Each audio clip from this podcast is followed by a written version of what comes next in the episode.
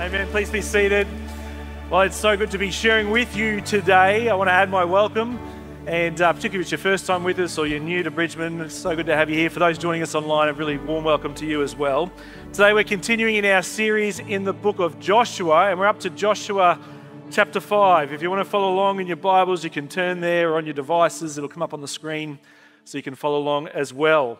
Uh, recently, I, uh, my kids were watching an episode of Taronga Zoo, a TV series, and I was in the kitchen doing something, and I happened to catch a glimpse of this part of the episode where some of these zookeepers were facing their fears. Some of these zookeepers had fears of particular animals, and there was two who had a paralyzing fear of spiders. And so one of the zookeepers who was helping train these, these um, other zookeepers he had arranged to get uh, what looked like a very big, hairy black spider in, um, in, a, say, in a clear plastic secure container. And the idea was that they were going to face their fears and try and you know, take some steps towards overcoming this fear. And so the first zookeeper came forward, absolutely petrified at the thought of this spider, um, being near this spider, but managed to sort of hold the container with arms out here and looking away, eyes closed, sort of managed to hold it and uh, take a little step towards overcoming this fear of spiders. The other zookeeper was so petrified, all she could do was literally just sort of stick her foot in the door and have a peek, and then she was out again. That was all she could do, absolutely paralyzed by this fear. But for all of us, we know the power that fear can have over our lives, the way it can paralyze us and hold us back. And really, when you look at, at this um, section of scripture we're going to look at today, it's actually addressing or talking about how do we move from fear to faith? How do we not allow our self doubt, our insecurity, our uncertainty hold us captive in our lives? How do we no longer let the lies of the enemy, um, that, that thoughts of um, unbelief and fear, how do we stop that from holding us back, but instead step forward in faith and trust in what God is calling us into. And Joshua 5 really is the climax of this whole story of Joshua. Now, don't miss next week. Come back next week for the walls of Jericho. Amazing Joshua chapter 6. You might think that is the climax, but actually, here we're going to see is actually the, the climax point for Joshua because of an encounter that he has. And, and more than that, Joshua 5 reveals to us how each one of us can move from fear to faith. We really see the key to this in Joshua 5. So let me read this uh, to you. You can follow along together. Joshua 5, reading from verse 9, it says this Then the Lord said to Joshua, Today I have rolled away the reproach of Egypt from you, so the place has been called Gilgal to this day. On the evening of the 14th day of the month, while camped at Gilgal on the plains of Jericho, the Israelites celebrated the Passover. The day after the Passover, that very day, they ate some of the produce of the land, unleavened bread and roasted grain. The manna stopped the day after they ate this food from the land. There was no longer any manna for the Israelites, but that year they ate the produce of Canaan. Now, when Joshua was near Jericho, he looked up and saw a man standing in front of him with a drawn sword in his hand. Jesus went up to him and asked, are you for us or for our enemies? Neither, he replied, but as commander of the army of the Lord, I have now come. Then Joshua fell face down to the ground in reverence and asked him, What message does my Lord have for his servant? And the commander of the Lord's army replied, Take off your sandals, for the place where you are standing is holy. And Joshua did so. This is God's word to us today. And we see here that Joshua has this very strange, unusual encounter with a man standing in front of him with a sword in his hand. And believe it or not, I actually have a little bit of an idea of how Joshua may have felt in that particular situation. Recently, I had the privilege of traveling to the Solomon Islands to speak at the graduation of the Ferriby Bible School. I traveled with Nick Pillinger Burns, a builder in our church, and with Josh, my son. We went there uh, for the graduation, but also to look at what needs to be done for some future building projects, future ministry teams as well. when the graduation had finished, we came back to Honiara. We had an afternoon, a Saturday afternoon in Honiara before we flew out the next day. And so we're thinking, what, what should we do? We've got a little bit of spare time here. And we decided to go and visit a war museum, an outdoor open air war museum, which had some amazing artifacts around 20 kilometres drive out of Honiara. And uh, so we hired a car thinking 20 Ks, that's not far. We'll duck out there, have a quick look, and come back.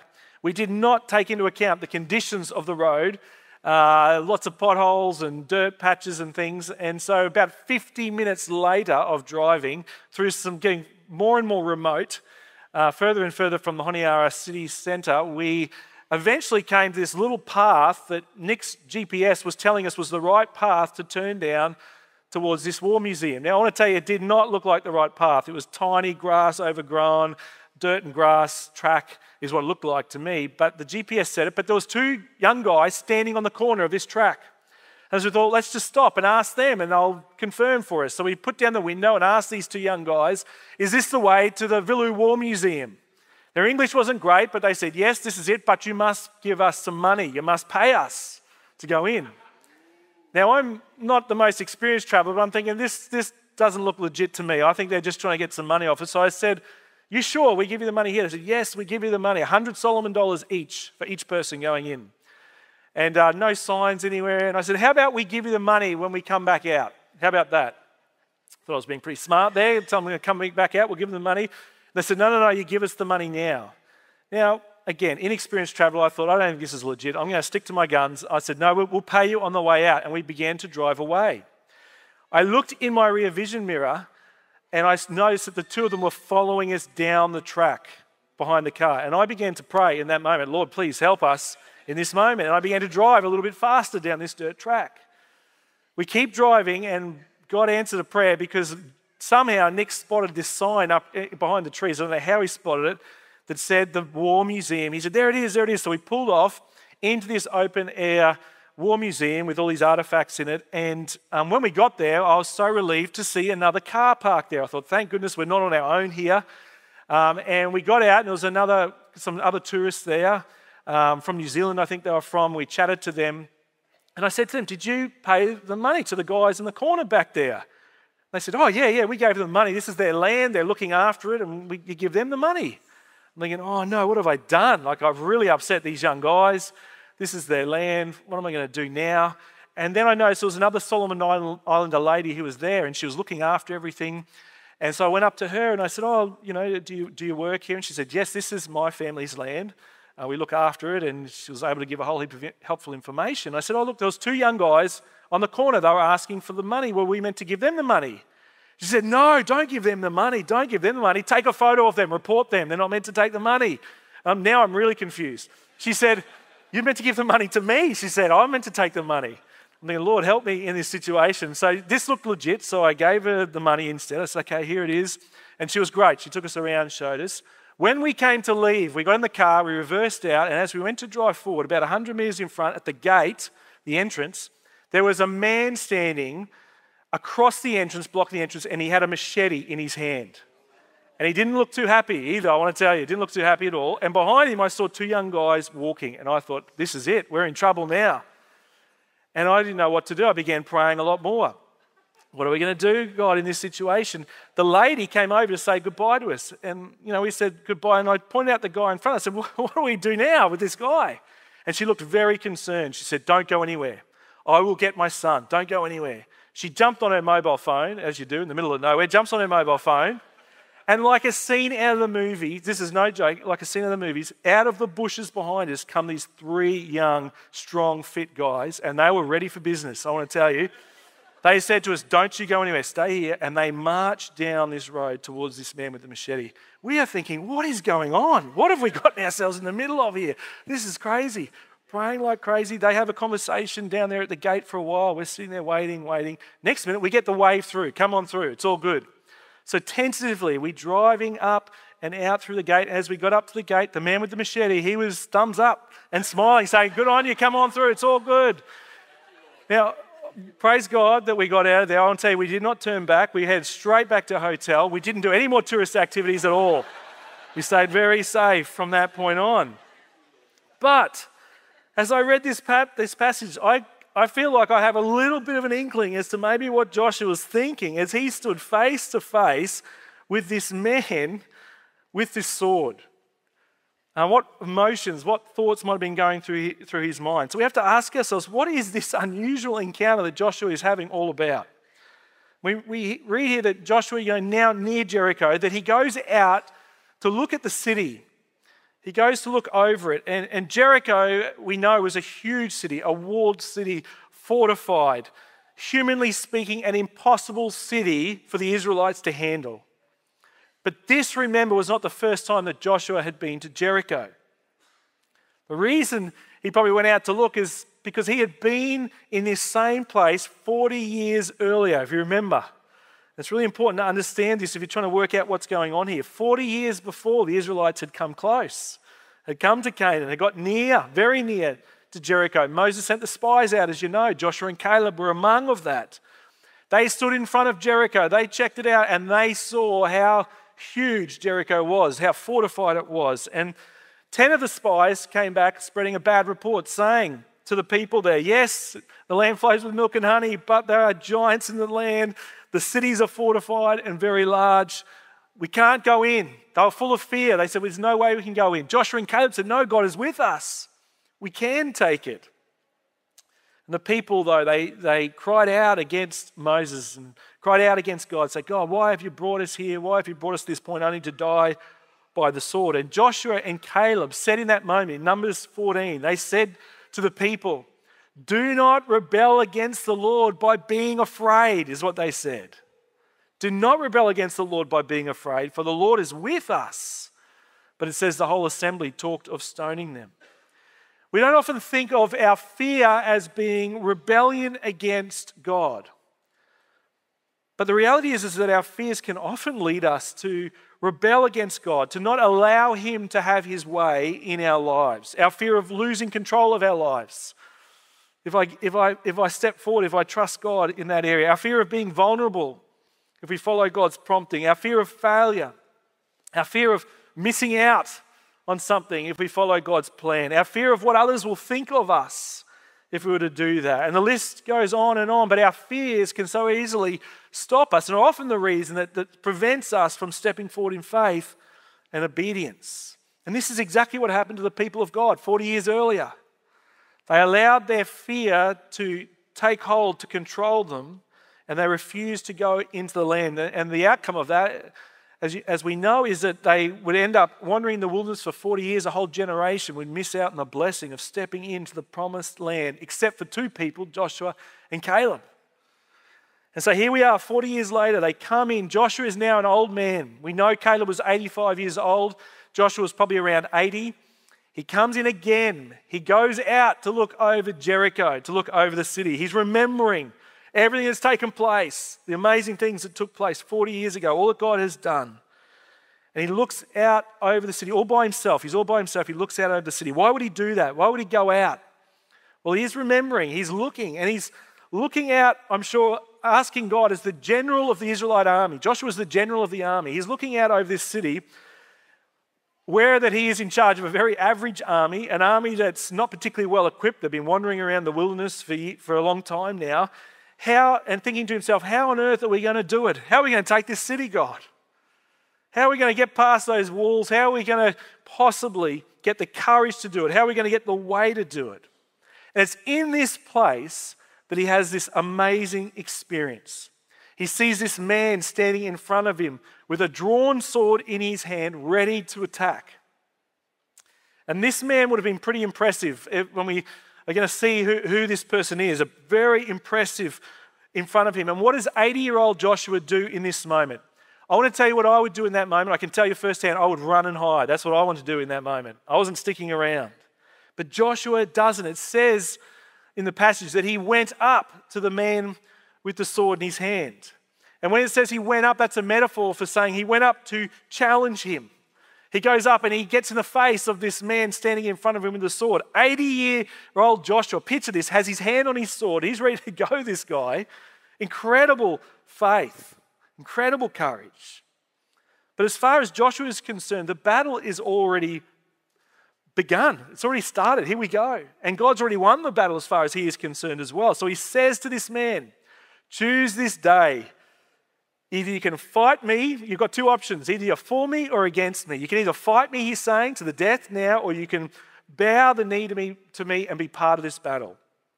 Because I'm the general of the army. What are you going to do? What are you going to choose? Talk about no fear.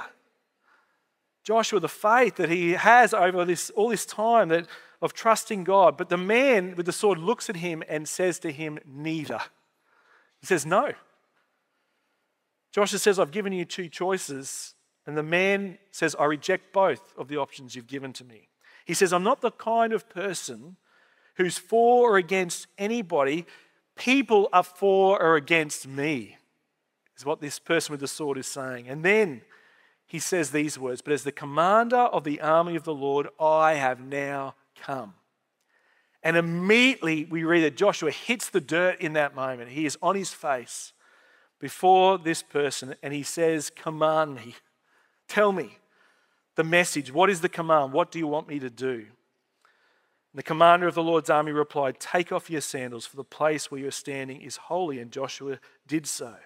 So, what does all this mean? Well, we need to, to understand this, begin by, by asking the question who is this commander of the Lord's army that Joshua is coming face to face with? Over the years, many people have said, well, this is an angel that's appearing to Joshua in this moment. But across scripture, we see that people don't bow down to angels. And if they do bow down to angels, the angels say to them, quickly get up, get off, get off the ground. Don't worship me, worship God. We see that again and again. And not only that, we see that um, Joshua says that he bows down in reverence, which means to bow down in worship. And even more than that, we read that the, this, this person in front of him says, Take off your shoes, you're on holy ground. In other words, he is in, Joshua's in the presence of the holy, the uncreated. You see, this person is not an angel that's standing before Joshua. So, who is this?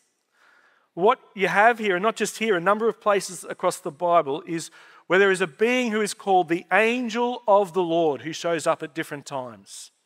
And the angel of the Lord is not an angel, just to really confuse us. The angel of the Lord is not an angel.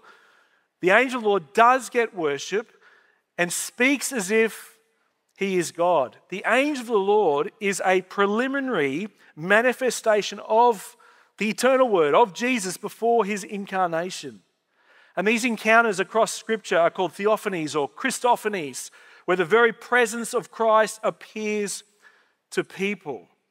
There's a number of, uh, quite a few examples of this across Scripture. Let me give you a couple. In the book of Exodus, for example, when the burning bush happens, Moses speaks to God in the holy place. And if you read carefully in Exodus 3, you will see that it says, The angel of the Lord spoke from the bush. The angel of the Lord said, Take your shoes off.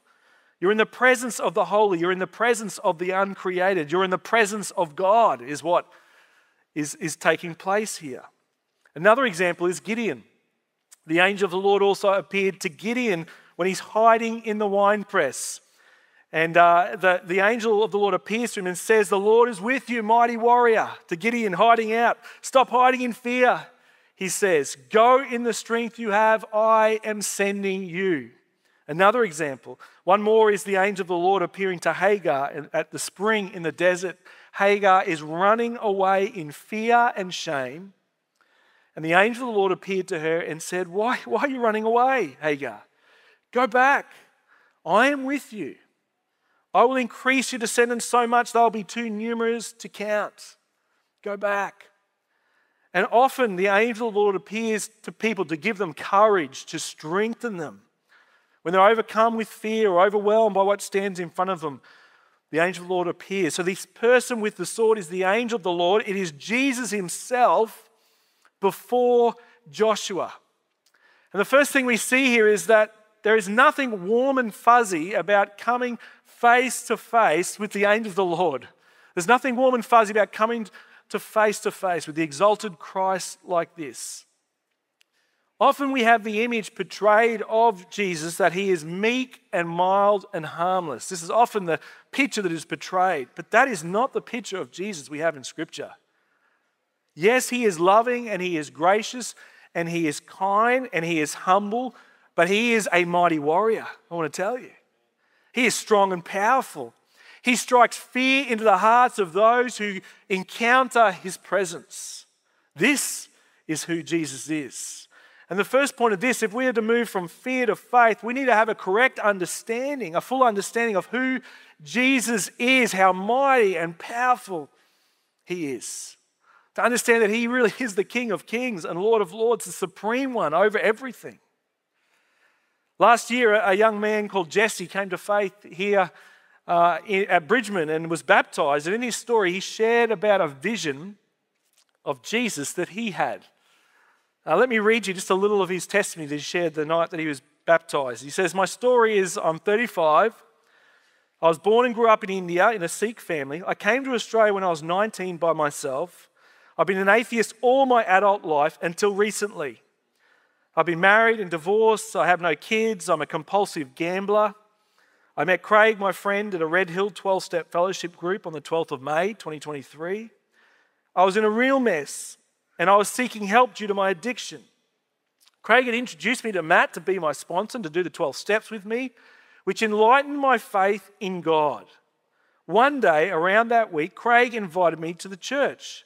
I had never been to church before in my entire life.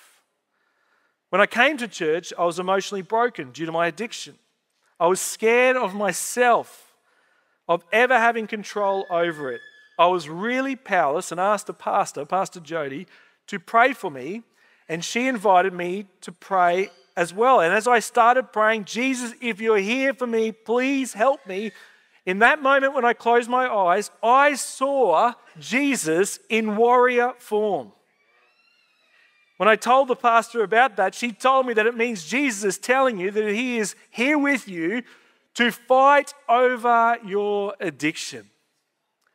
And Jesse then says, Coming to church has shown me the path and given me the confidence in life that God has the power and Jesus is with me and has plans for me. This is why I'd like to devote myself to Him and get baptized. Isn't that powerful, church? Amen. Praise God. This is, this is who Jesus is mighty warrior, general, king.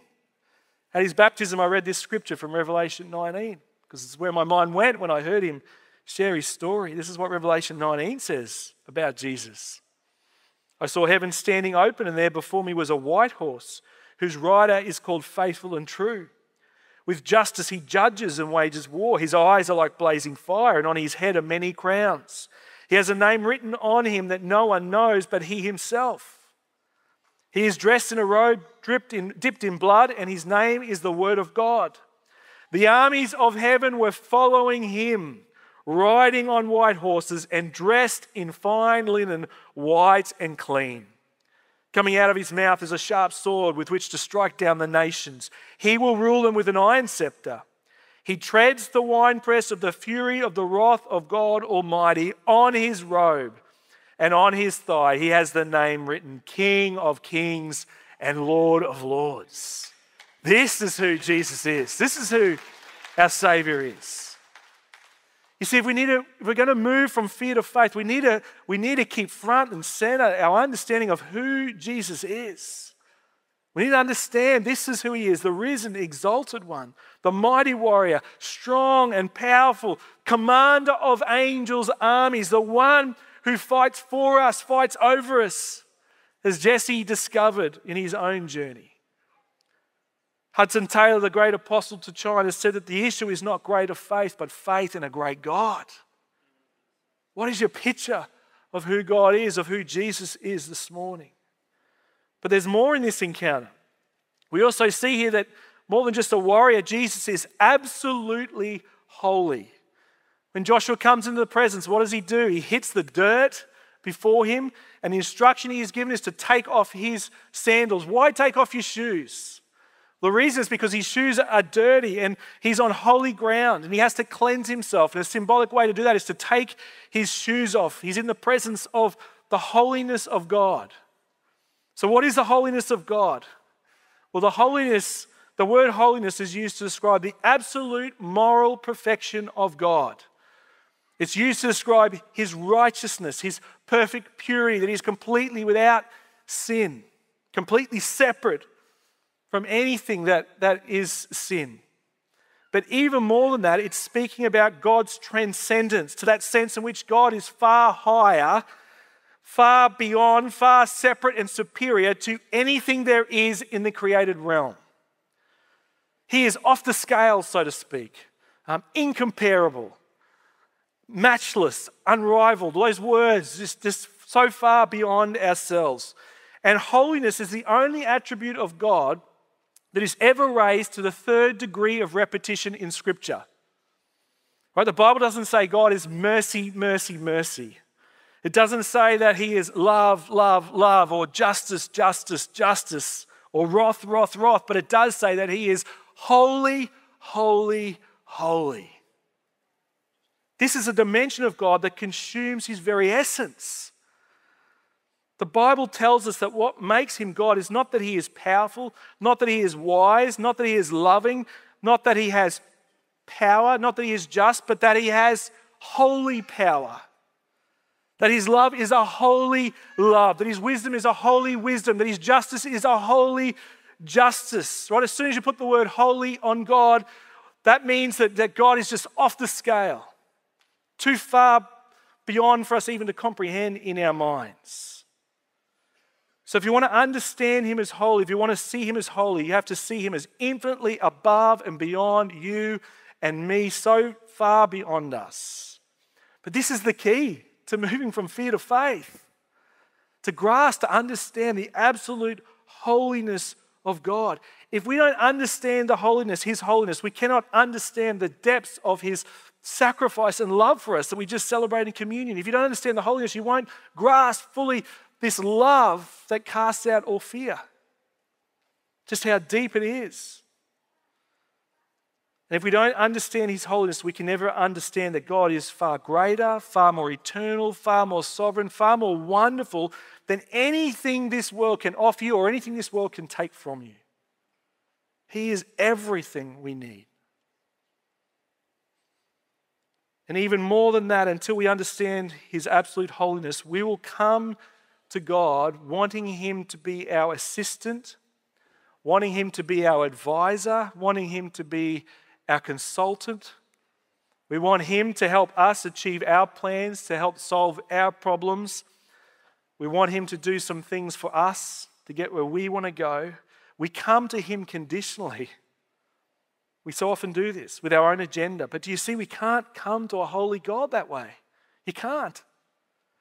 We have to hit the dirt when we come into the presence of a holy God. You know the Easter story, you, you might know of the, the thieves who were on the cross with, with Jesus, one on each side. One thief who uh, we, we, could call the bad thief who, who doesn't turn to Jesus, the other who does turn to Jesus. But the first guy, the bad thief, says to Jesus, he's hanging on the cross, about to die. He says, If you're the Son of God, get us down, then I'll believe in you. Right? He's saying, I've got an agenda. I'm coming to you. I'd like to live. I'd like to survive. Therefore, would you please help me? Is how that thief comes. The other thief says, As long as you are with me, as long as you're with me, I know I'll be safe. I'll be secure. The first thief is saying to Jesus as he's hanging on the cross, Are you for me or against me? The second thief realizes and says, I realize the real question is not whether God is for or against me, but whether I'm for or against God. That's the real question. I read a quote a while back um, that stuck with me. Um, and it says this Most people want Jesus as a consultant rather than as a king, but he doesn't come that way. You can't come to a holy God in that way. You can't come to the commander, the Lord of hosts. You can't come to the real general that way. We have to come on His terms, not on ours. But this is the key to moving from fear to faith, because I can tell you now that if you are gripped by fear, if you are paralyzed by fear, it's because you are the general and you want Jesus to be your lieutenant. You're the one. You want to be in control. You want to be in charge. You want to be the one calling the shots. And that's why fear has a hold of you, because if you're in that spot and you're not meant to be there, I want to tell you, it's a place where it's, it's full of fear, full of worry, full of anxiety. We wonder why we live in the age where there's an anxiety epidemic. It's because we want to be the generals of our own lives, don't we? We want to call the shots. But instead, it just leads to fear and worry and anxiety. Instead, Jesus says, Come to me. Come to me. Lay down your plans. Bow to me. Allow me to be the king, the general of your life. And this is the key. We need to come afresh. We need to do this regularly, don't we? Daily. Come and lay down our plans, lay down our dreams, lay down our agendas, lay down our fears and our burdens, the things that we're trying to control. Instead, lay them down and affirm our trust in a holy God, in Jesus as the King of Kings and Lord of Lords, as our Savior, the one who has given everything for us that we can trust.